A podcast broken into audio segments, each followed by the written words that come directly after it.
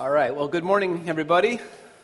Thank you, thank you, worship team, for leading us in our, our worship and song this morning. Uh, it's good to be together. It's good to see you here today. Um, welcome to our gathering. My name is Levi Brennan. I'm, I'm one of the pastors here at Christ Redeemer Church. And uh, we actually have a couple of other full time pastors here, but they're both gone today. So um, I have no idea what's going to happen now this morning. We'll just see. All the, uh, all the chains are released now, so we'll see.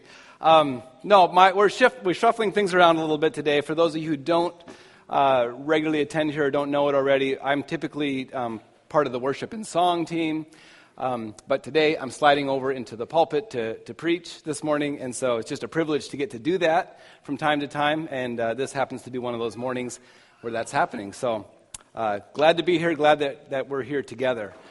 Before we go to our text today, let's just say a, another word of prayer and then we'll, we'll open up our Bibles here. Heavenly Father, thank you for uh, just for this, um, this space in our day, in our week, Lord, where we stop and we gather together as a, as a people who, haven't, who have been formed, God, in a supernatural way by you. You have, you've called us uh, by name, Lord. You have revealed uh, your Son, Jesus, and um, we're forever changed, God, because of that. And, you, and we just recognize that you are forming a people, a family uh, in your name that is uh, amazingly, it's hard to imagine how it works, but it's amazingly uh, even deeper and stronger than, than our, our blood family, God. It's a spiritual family, and, and you are. Uh, just doing an amazing work, and so we thank you for the chance for us to gather today, Lord, and to um, honor you and to, to worship you, Jesus, to fellowship with you and with one another. I just pray, God, that as we go to the text this morning, Lord, that you would minister to our hearts, uh, that you would help us to uh, slow down enough, Jesus, in our thoughts, just to hear from you. We ask that your Spirit would speak to us this morning in ways that may go beyond what I say here today, but that your Spirit uh, can, can do. And so we just pray for that as well, Lord, that you would uh, minister to our souls, Jesus, and, um, and be, be glorified uh, this morning. And in Jesus' name, amen. Well, uh, CNN published an article this week and uh, that uh, talked about, you might have seen it, um, about a new medical diagnosis. Burnout is now a official medical diagnosis. I don't, we talk about burnout all the time, but it has officially been, uh, um, by the World Health Organization, uh, made official. So here's what it looks like to be diagnosed with burnout, you'd have to have these three symptoms in your life. All three of them are required, by the way, and they gotta they have to eliminate other options as well. But here you go: three symptoms of burnout. Number one, feelings of energy depletion or exhaustion. My seven month old did not sleep last night, so I'm like, yeah, there we go. That's, that's one of them for sure. I can feel that one uh, acutely here today. Number two, here's another symptom of burnout increased mental distance from one's job or feelings of negativism or cynicism related to one's job. Okay? I think we all maybe have felt that at different times in our lives. Maybe you're feeling that this morning. Maybe you're two for two so far. And number three, reduced professional efficacy. That is effectiveness, right? Your success, ability to, to perform in your workplace. Number three, if you have these three, then you might be you might be burned out. And they're, at this point, they're just applying it to your workplace. I sort of am taking that and thinking, what about just all of life? Can we just say this is, there's something about this that we feel uh, throughout our lives at different times, all the times, all the time. And we can relate to this because we just really do feel it. We live in a, a high stress kind of, kind of culture. We're, we're busy, uh, we're pressurized, we feel pressure a lot of times. If you're a student, just a few weeks ago you came through finals week and you're feeling it very much. You, feel, you felt like during final week, all three of those things would have applied to you. I don't even care anymore about life. How am I ever going to get through this? And, and yet you made it. You're here today. But we feel it. We can even feel it. This is interesting. We can feel it in Minnesota when the summer finally, when the, the weather finally gets nice and it's summertime. You know, it's 72 degrees and sunny, and we're just, oh my goodness, I gotta, we gotta get outside. We gotta make sure we're making the most of this day. Kids, get out. We don't even know what we're doing, but we're gonna get outside and we're gonna have fun outside today. And pressure, pressure, pressure, even good things can cause us to feel like a sense of, of pressure. So that's, where that's, that's the condition that our text speaks to us today.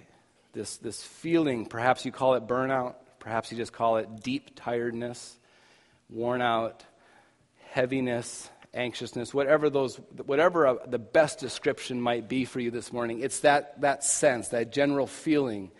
So turn to Matthew chapter 11. That's where we're going to go today. It speaks to us in this place. Matthew chapter 11, verse 28.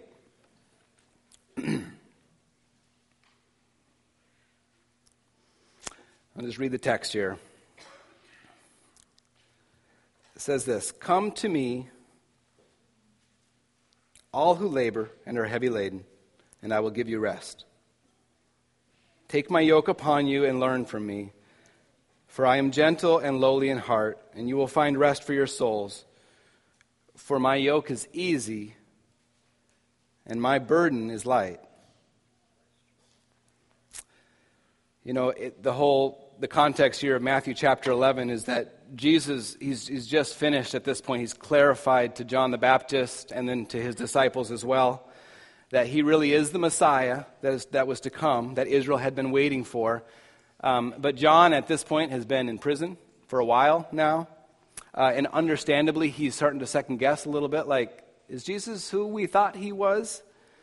And Jesus assures John and his disciples that he is, but he's clearly doing things differently than John expected and others would have expected. So, John, on the one hand, misunderstands how Jesus' ministry is going to work. And on the other hand, there's a lot of people who just disregard Jesus at this point. They have disregarded Jesus at this point. He did these powerful works already, these miracles in Chorazin and Bethsaida and Capernaum. It's in chapter 11 there, and he was received mostly with a hard hearted, kind of stubborn unbelief, like very little repentance. Jesus is doing this, and he's not being received very well, disregarded and misunderstood. And in this moment, Jesus does not despair, but he actually turns to the Father and prays a prayer of thanks, thanking the Father that he has revealed Jesus, he's revealed the Son to little children.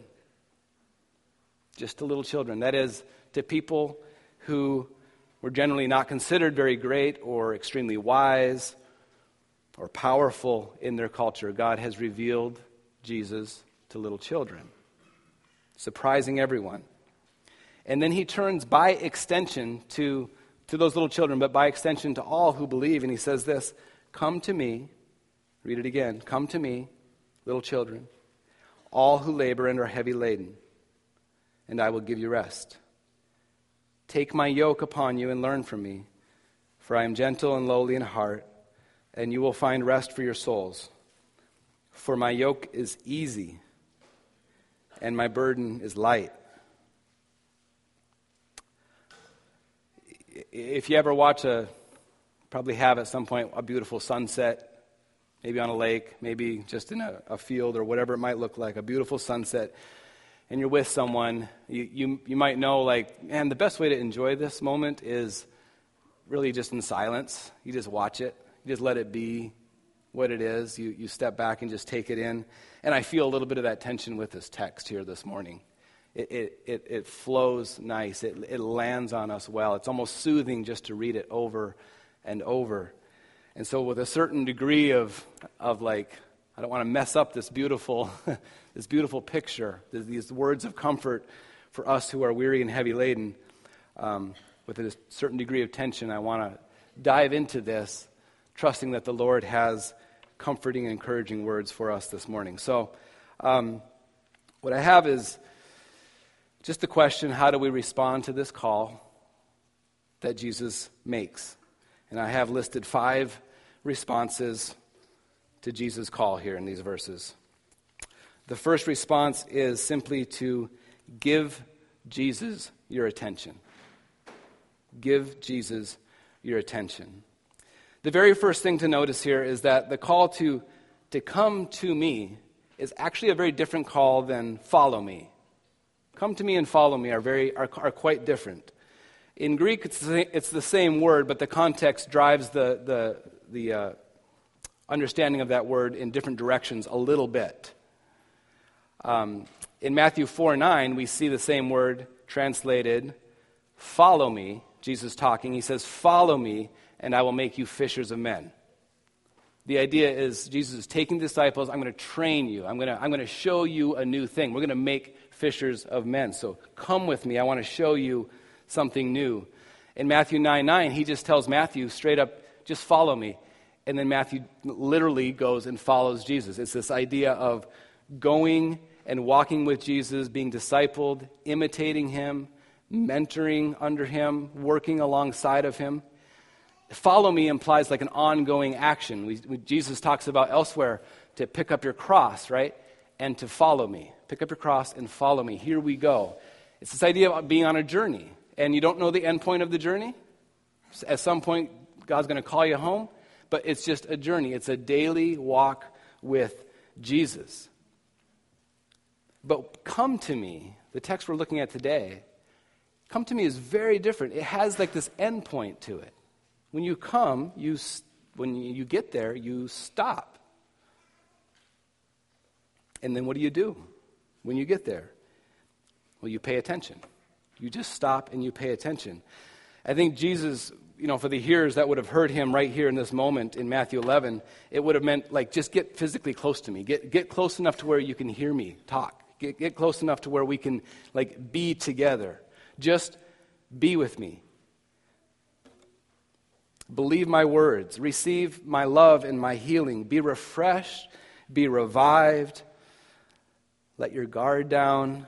Stop your other activity that you're doing. I see you. I know you. I know what you need. Just come close to me and stop. Come close to me and pay attention to me. I want your undivided attention right now. And I, I think about this with parenting. I've got four kids, and there's lots of times where, where my instruction is follow me, like, here we go, we're heading out the door. Um, come on, again, come on. get, out, get in the car, or we're going to go outside and we're going to we're going to go clean up the yard or something like that. That's this idea of, of come with me, kids. We're doing something together. But that's a really different thing than when I tell one of my kids to, to, to come here. Come here is a very different kind of moment. It could be that one of them uh, hurt themselves, or skinned your knee, you stubbed your toe, and you're crying. Well, the, the call there, what I'm doing is come here, I just want to hold you. Tell me what happened. That mean chair got you again, that step that, that, that was a little bit too big got, got you again. Tell me about it. Describe your pain. Do we need a band aid? It's, it's come to me and just stop. I just want your attention. I just want to be with you. And I want you to be with me. Or come here, I want to explain something to you. I want to tell you something, but I want your attention no matter what, what it is. I, I just want your attention. I think Jesus is saying something like that here Come to me. I want your worship. I want your heart. I just want you. It's a personal call, it's an invitation to relationship with Jesus. And it follows the gentle tone of what comes next in this verse, right? Whose attention is Jesus wanting? We read it all who are weary and heavy laden. He's, he's wanting those who feel the burdens of this life, who know that they're, they're too weak to overcome these burdens. He wants these people to come close to him. And on one level, this is basically just a very simple gospel call to place your faith in, in Jesus. Like, come and believe in me. Trust in me for the forgiveness of your sins. You don't have to do any more work to get to me. You're not going to improve your standing along the way. Just come to me. I will remove your guilt. Trust in me. Even with your sin and your shame, I'll, I'll, I'll lift that off of you. So that's one really something we just don't want to miss in this text. It's just a very simple call come and trust in me, come and, and receive forgiveness today. And that's a call we want, we, that still stands today.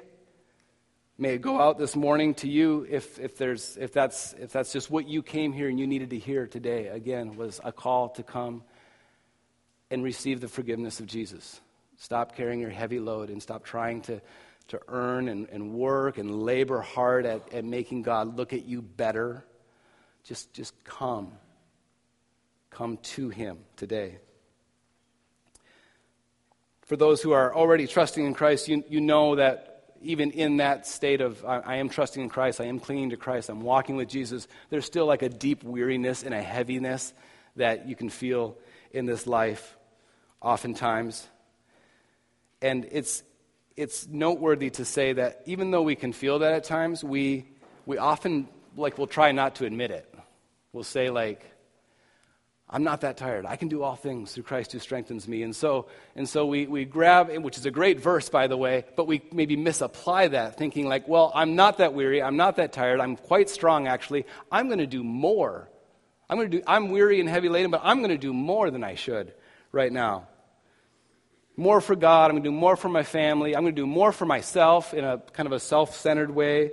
I'm going to do more work. I'm going to do more in my neighborhood. And we almost kind of like, I don't want to even admit that I might be one of these weak and weary little children. That's not me. That's not a description of me. And, and we have a little bit of this battle sometimes where on the one side we say, yeah, that's me. I feel it. And the other side, it's, but the choices I make make it seem like I just, I got to do more and I got to keep striving and I got to keep on working and earning and all these things. And again, I think we just got to step back and say, man, Jesus is calling you who are weary and heavy laden to come to me and pay attention to me. Stop being so busy. Be attentive. Sit at my feet. Worship Jesus. Talk to him. Pray, ponder, these kinds of things. Just come. So that's one way to respond, is really just to give Jesus our attention. Another way is to explore your weariness. Just explore it a little bit. Try to understand it. Why? Why? Why are you so weary and heavy laden? What, what's maybe behind that? Uh, looking at the text, we see that one of the big reasons for the weary and heavy laden feelings of these people here in, in, uh, in Israel at this time is that they are, they've been um, heavy laden with a, a legalistic religion, of a super legalistic religion. That word for heavy laden it's actually similar to a word that means overloaded burden that you'd place on an animal. So it's just packing way too much on your mule and wondering why it's not moving, kind of thing. Uh, and in this context, we can, it's safe to say that, man, the, the heavy ladenness that these people feel, the weariness, has a lot to do with the 613 commands and prohibitions placed on them by the Pharisees and the religious leaders. Think about that 613 things to remember that you can and cannot do. Just pounded on you every single day. There's no way you can live up to the pressure. There's no way you're checking every box and you, you live with this day in and day out. It's heavy. Later in chapter 23 of Matthew, Jesus says, The Pharisees, they tie up heavy burdens.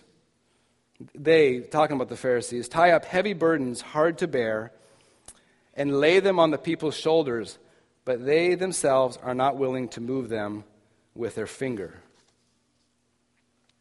And here in our where we're looking at in chapter 11, the next chapter of Matthew, we see that the Pharisees they, they, they jump all over Jesus because on the Sabbath, the disciples and him are walking along a field, and the, the disciples, some of them grab some grain and they just eat it as they're walking.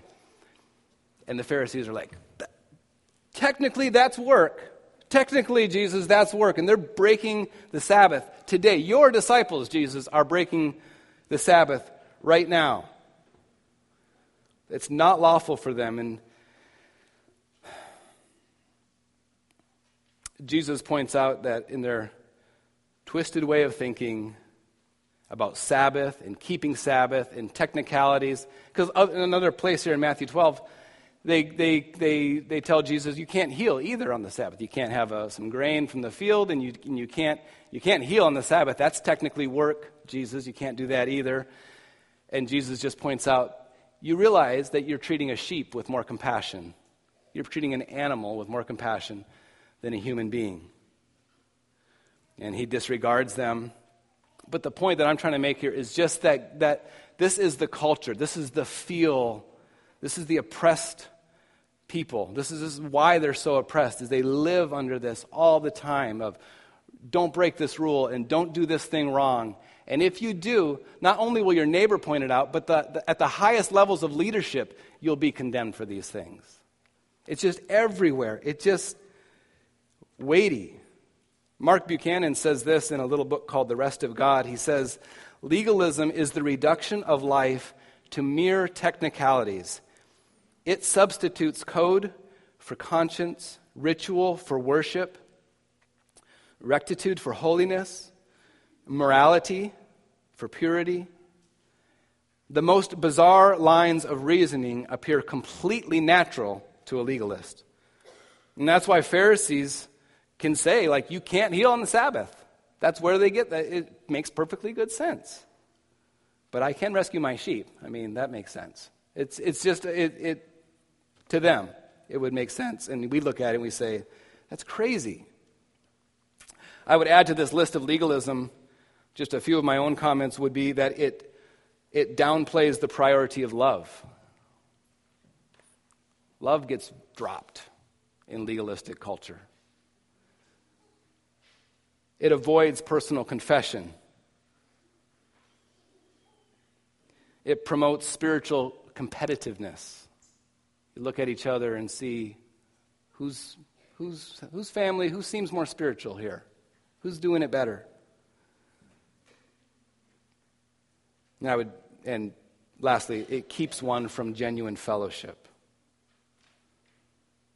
It's hard to fellowship with people when you're competing with them all the time in your heart.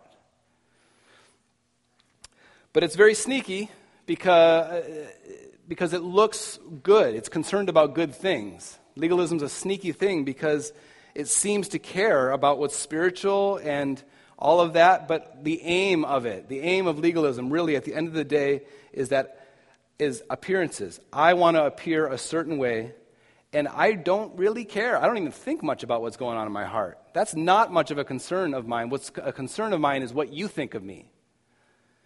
This is, this is the, the result of legalism. This is, this is how it works itself out. The heart, yeah, don't worry about that so much. How are you performing? How are you doing? How do you measure up to the person next to you?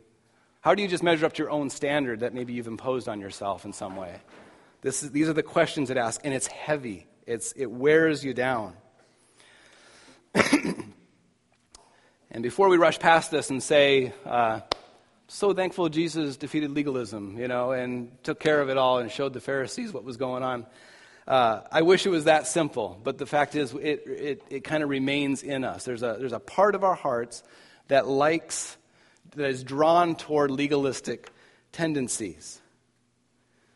I wish it wasn't true, but it is. And, it's, and none of us really fully escape it. We have this part of us that, that wants the competition and wants to feel better about ourselves. And, and legalism is a great way to kind of figure that out or, or to feel better about yourself. And it, can sh- it shows up in, in things that we should genuinely care about. Genuinely care about, but with an attitude of, I know what God says here, and you don't, apparently, as much. It shows up in how often we serve or don't serve in the nursery, perhaps, just in our own, just thinking about life here as, as people in Christ Redeemer Church. It can show up there. It can show up in uh, whether you have decided to homeschool or private school or public school your children. Legalism can thrive in any one of those three things. Doesn't matter which one, it can thrive there.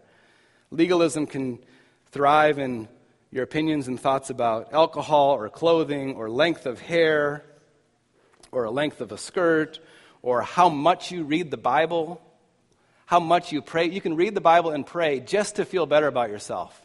I've done it. I mean, that, that's what we can do. We can just impose sort of these technicalities that we get caught up in, and all of that produces all of that basically is symptomatic of the fact that that comes from legalistic kind of thinking, is what it is. And so we're not immune to it. It tempts us, and it's sneaky. And it's something we just need to stop and, and recognize and take our time with a little bit. Again, issues like that are important to think through. It's, it's good. I mean, yeah, talk to Jesus about it, um, be in fellowship with people, um, recognize the leading of the Spirit in your own conscience is helpful here. But you get in trouble when you take something that's a gray issue and you impose, like, God says it exactly this way. And you, and, and you impose that either on yourself or on other people. There's a lot of freedom that we have in Christ, and, and there's, there's a certain tension that we have to live with, and grace that we have to live with for, for one another. But here's the thing Jesus is calling these people. They're not not legalistic. They live in this culture. So we can come to Jesus even with like our sort of legalistic tendencies. Come to Jesus. Come and be with me. Let's have a different kind of relationship. I want to show you a different kind of relationship that you can have and so I just think the best way, really, to even combat our own inner, inner legalism thing, that, that voice that can pop up, is really just to be with Jesus, just to read the Gospels, just to see what he says, read what he says, talk to Jesus. Um, that's, that's a huge, it's probably the best way to combat our own sort of legalistic tendencies. So come, you who live with that struggle, and be and, and find rest in me. So that's one area. I think that's the main thing that's going on in Matthew 11, their situation. But I just want to add a couple things to that. One, I, I, think we can be weary simply because we're just overly busy. We're just a very busy people. We have a lot of things to do, and we have lots of options in this life, don't we? And the capacity might be different from one family to the next family, but we all have the same danger, and that is that we just overextend ourselves. We just drink a lot of caffeine to keep going, we drive really fast to get to where we got to while we're texting, you know, and, and driving quickly from here to there. We, we try to have a conversation with someone while we, while we have 20 text conversations happening all at the same time. And we're ordering groceries on Hy-Vee on the side, too. You know, it's just this. We try to do tons of things all at one time. We're a very, very busy people. No time to rest, no time to stop. Summer's here. We got to get going. This is not, this is not rest time. This is get going time. Stuff like that.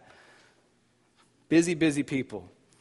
And I, our weariness, just in exploring our weariness, it can also come simply from the fact that we live in a, a fallen world.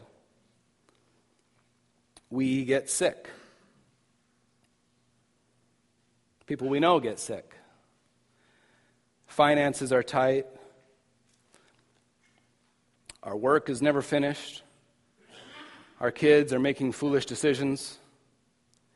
People we love pass away in death. Marriage is lonely. Family is broken. Work is stressful. Work is maybe just boring. The future is scary. True friendship is hard to find. God seems far away. This list could go on and on, and you could fill it out in, in your own ways, but that's, that's heavy. That's, that's weary. That, that, that, that can be a burden to us. And Jesus is calling to you who are heavy, laden, and weary for any reason at all to come to Jesus and just talk to him about why you're so weary, why you're so heavy laden and, and just, just that. And don't do anything else. Just do that. Just come and talk to Jesus about why that might be. Maybe you don't have an answer to why that might be, and your question is, God, why am I so heavy laden and weary? What, what's going on with me? I don't even understand it. And let the Lord kind of reveal some things to you. So that's number two. Number three would be to receive God's grace. Receive God's grace. Verse 28, again, it says this Come to me, all who are weary, and here's the grace, and I will give you rest. I will give you rest. The rest that he's talking about here, though, it's not like, um, it's not like a self indulgent sort of relaxation. It's not an invitation to be a self centered slug that lays on the couch and doesn't do anything ever. Um, it's not that kind of thing. It's a call, here it is, to consciously enjoy living in right relationship with God. To consciously enjoy just the fact that you live in a right relationship with God. Exodus 33:14 is, is uh, remarkably similar to this verse. It says, God talking to Moses, he says to Moses, My presence will go with you, and I will give you rest. Same words, I will give you rest. And there, you know, back in Exodus, if you remember, he's talking about at that point, Israel has come out of Egypt, slavery and bondage, all that representing very much for us just just a life under sin and condemnation and death. Israel's come out of that through the wilderness and they're heading to the promised land. And, and God is uh, telling Moses that I'm going to give you rest. And that promised land was a place where they would live in covenant with God, they would worship God, they would have a, um, the blessings of God on them as they did all this. It's just a picture. It's very much a picture of what we now call salvation. We now rest in the finished work of Christ. That's, that is our, our, our, our rest that we have received. And that's really what's going on here. It's not the only thing going on here, but there is a call to say, just rest in the finished work of Jesus. It's one strand, though. There's another strand of rest, maybe over here. Think of it kind of like that. There's another strand of rest that actually goes back to Genesis chapter 2, where God has just finished creating the entire world, the universe, everything in it. And it says this in Genesis chapter 2, verses 1 through 3 Thus the heavens and the earth were finished, and all the host of them. And on the seventh day, God finished his work that he had done, and he rested on the seventh day from his work that he had done. So God blessed the seventh day and made it holy, because on it God rested from all his work that he had done in creation. So, another strand of rest. Here we have salvation resting in the finished work of Christ. And then we have this thing called Sabbath that happened back in Genesis 2. Before any law was written, before any Ten Commandments were given, we have rest woven into creation itself. God rested. God rested. He, he, he wasn't exhausted. You know, God didn't get tired. He didn't get finished with creation earlier than he anticipated and just say, well, we'll take a day off. I guess we'll take a day off. I don't know what to do. It wasn't like that. The Sabbath, and, and this, is, this is awesome, the Sabbath was really the high point of creation. It all culminates to this moment of rest for God. D.A. Carson says it more like this He says that God's final creative act was not the making of man but the making of a period of rest for mankind. Let that, let that land. It, it just says, man, God wasn't like, here's, God wasn't frantically reworking or tweaking things on the seventh day. He didn't have a couple more adjustments to make. It was finished. It was good. It was exactly how He wanted it to be. And because of the, the way it gets kind of worked out, we see that His ceasing from activity, his, his, his ceasing from any more creative work is just a way of saying, it's, it's totally done. It's exactly the way I mean for it to be. And so he kind of settles into creation as the sovereign creator of the universe, fully at peace, nothing more to do. Everything's just working the way it's supposed to be working. And there God sits, throned on high, looking at his very good creation. That's the first rest. That's a strand over here of Sabbath. This is what this looks like is, is, is just God himself actually rested. And so for us, there's a very simple biblical application for us here, isn't there? It's to take an act, a biblical Sabbath rest in our lives. If it worked into the rotation of creation that on the seventh day, God rested, then let's grab that and let's not just throw that to the side and say, man, maybe there's something just really good for my soul to learn about Sabbath keeping. Like, really try to take a, a Sabbath the way it's, it's meant to be taken. Stop being super productive on the Sabbath. Celeb- celebrate the fact that it's a Sabbath. For you, it's, it might be Sunday. For me, it's a different, it's usually Monday because I, I don't work on Monday. But what we're doing is we are affirming that God sovereignly rules over us and all of creation. I, I'm just affirming it. I'm saying yes to it. I'm saying this is good. We're saying I'm not an autonomous being. I'm not a self sufficient being. I, don't, I, don't, I am contingent. My life is contingent on God. And I trust Him. So, like when we stop productivity, when we stop doing the stuff that makes money and keeps, you know, keeps business going or whatever, we're just acknowledging that, that God is the giver of life. I do my work, but God is the giver of life. And it settles into your heart. And it's, it's a grace that God gives to rest. Jesus says in Matthew 16 that whoever tries to, to save his life, this idea of grabbing onto your life, whoever tries to save it, clinging to it, white knuckles, like, I've got this, my life, and you're panicking about your life, and every, like, there's just no sense of restful, like, I'm holding on to my life. Do that. And Jesus says, whoever does that loses his life. But whoever tries to save his life, oh, sorry, but whoever tries to save his life will lose it, but whoever loses his life, for my sake will find it. And I think Sabbath is a way to lose your life a little bit and just say, yeah, it's not, I got to let up a little bit. I got to take the, my foot off the pedal. I got to just sit back and, and remember that, that God is in control here and he's, he's good. And I'm happy to take a rest, an intentional rest in God. So, Sabbath is one grace that God gives us, I think. Another grace we find in this text here is that there's an easy yoke. A yoke is uh, not a word we real, use real often, but here it says in verse 29 Take my yoke upon you and learn from me. And in verse 30, it says, My yoke is easy and my burden is light. A yoke is, uh, it's actually a wooden beam. I got a picture of a, a yoke on the screen for you. It's a wooden beam that you would fit on an animal. Um, and so that the animal could like pull a cart or pull a plow or something like that. You, you fit it on there, and the animal can now do its work. And if the yoke fit really well, the animal would work really well, actually. The work would be relatively easy, and it would just plod along, and, and it worked the way it was supposed to. But if the yoke was, didn't fit very well, the work would have been hard and, and painful.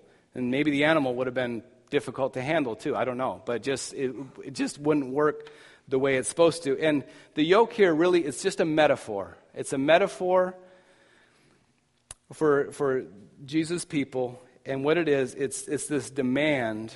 The bad fitting yoke is this demand by, by Pharisees, by religious leaders, that, that they need to live up to these ethical standards.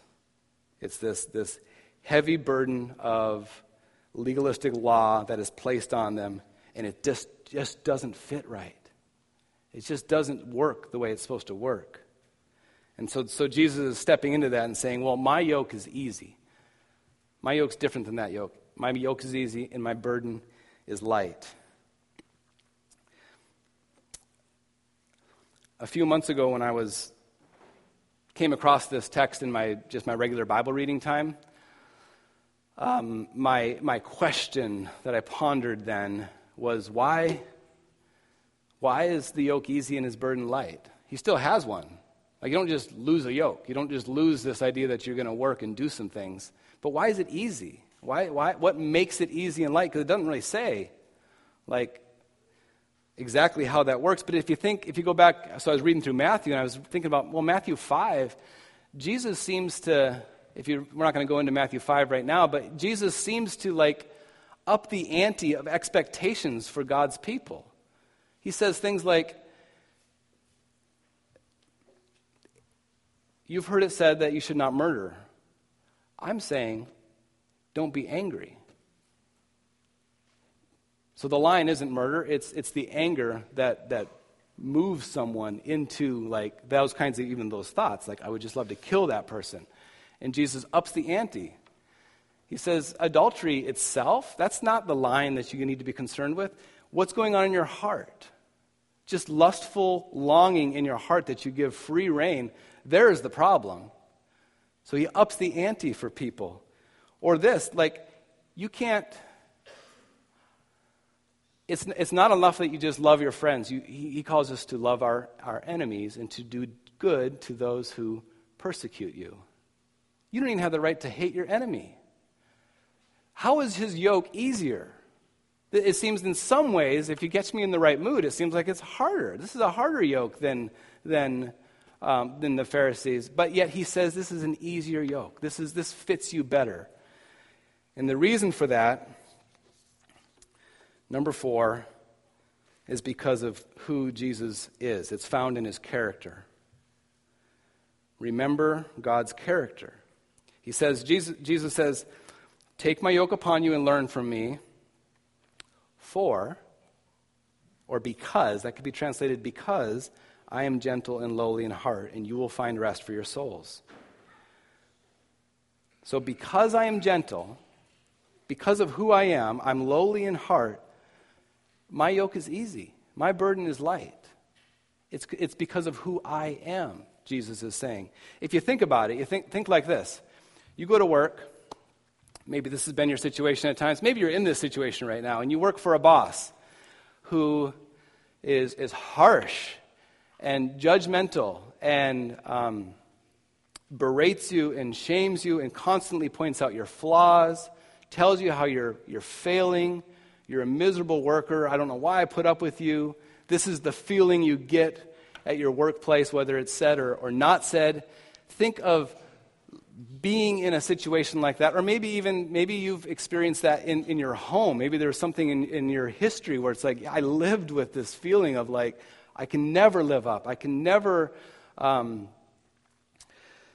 I can never just feel, feel like I'm, I'm loved and, and cared about. Something, something like that. It doesn't matter what you're doing in those environments, it's a heavy load, it's a burden. You, you cannot win. It's, it's not because of the work, it's because of who you work for. It's because of who's leading you, who, who you're under. It has everything to do with that and very little to actually do with the work itself. But flip that if you are led by someone or you work for someone who loves you, who's patient with you, who supports you, who doesn't criticize you, who's not heaping shame on you, isn't trying to make you feel stupid for the mistakes that you make, you feel deeply a sense of like, I can do anything. Because even if I mess it up, I'm not going to. I'm not going to be put to shame for it. My, my boss still is going to care about me.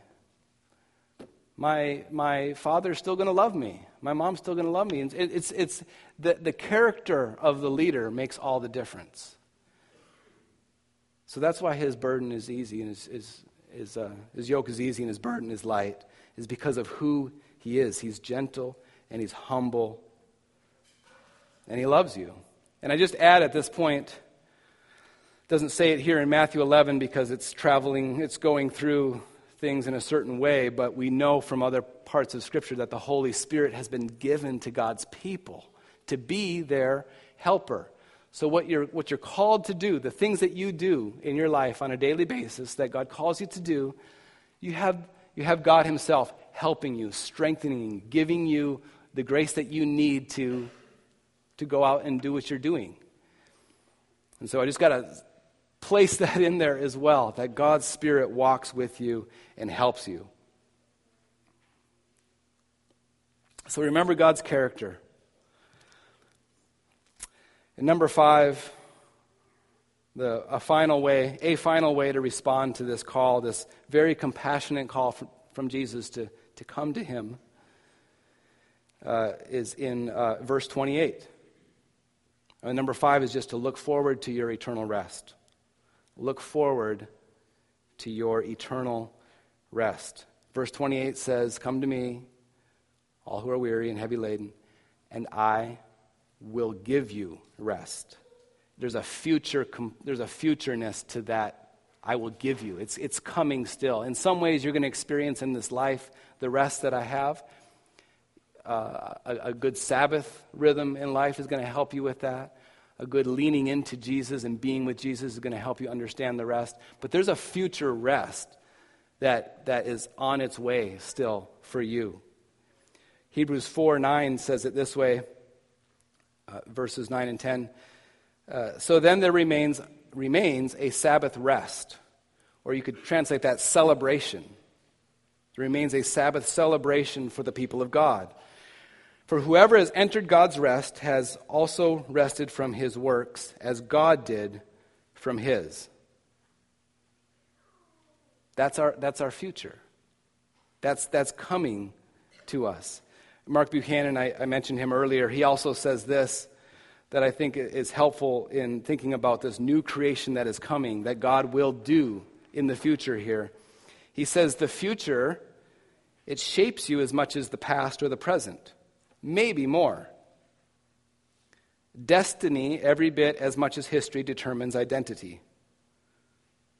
I'll read that again. Destiny, your future, every bit as much as your history, your past, determines your identity, who you are.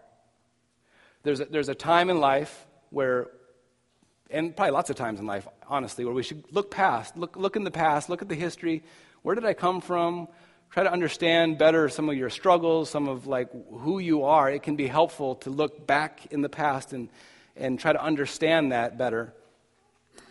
But it's also helpful to look forward to what is to come, to know who you are. Because if you're trusting in Christ, then you're a child of God. And what that means is your future is very bright and it's hopeful. So, so thinking about the future helps to remind you of who you are right now. God's, God's favor has, has uh, been given to you, and you are sons and daughters of God. So, just to think about it, to dream about it, to reflect on it, to look forward to this new creation that is coming where there's no sin, there's no brokenness, there's no heaviness, heavy ladenness. It is good just to stop and to know that that is coming and to not feel like a fool for talking about it. I know it's June, but if you can think about Christmas for a minute with me in closing here, think about Christmas just for a second here.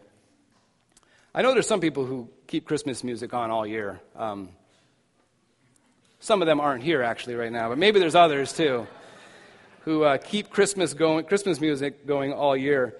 You know, the joy of Christmas really is more so in the anticipation of it than, than almost anything. It's this delight, it's this looking forward. I know there's the headache of it to some degree, but, but there is a true delight and joy and excitement in looking forward to celebrating the birth of Christ. There's just this, it's, it's, it's, such, a, it's such a wonderful time together.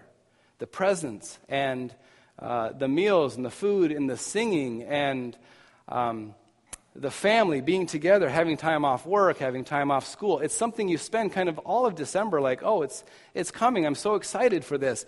If you wake up on December, on December 25th and that's the first time you think about Christmas, you're probably in trouble for one, but you've kind of missed it.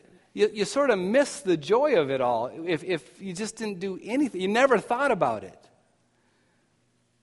Anticipation makes it exciting. And I think when we think about our future, to be people who just kind of imagine what that looks like. Let's, let's just talk about what it looks like and look forward to what it looks like. A, a world where there's no, there is no death there is no shame. There, it's just, it's the way it's meant to be. And then we're, we're resting in a way that we've never fully experienced. I just think just common talk that we have is, is more and more like that, where we just talk about what's to come, anticipate it, enjoy it, knowing that it's, it's on its way. And it'll be a lot better than Christmas.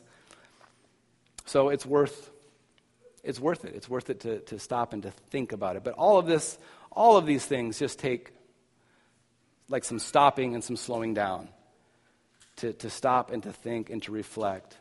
My future, this eternal rest, is going to be, it's just going to be awesome. It's going to be glorious and awesome. And man, I'm really looking forward to it and to sing about it and to celebrate it and to enjoy uh, that future and the little moments along the way in this life where God does give us some rest.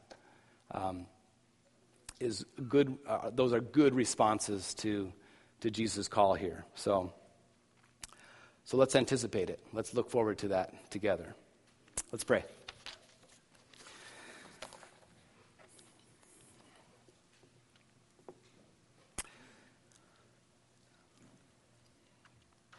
Heavenly Father, I, I just want to thank you for um, this promise. We thank you for this promise today that you will give us um, a rest,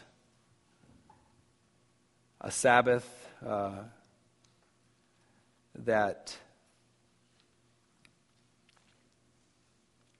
That we just desperately need, we long for, we look forward to. Thank you, God, that you've given us, even now, your Spirit. We have Christ.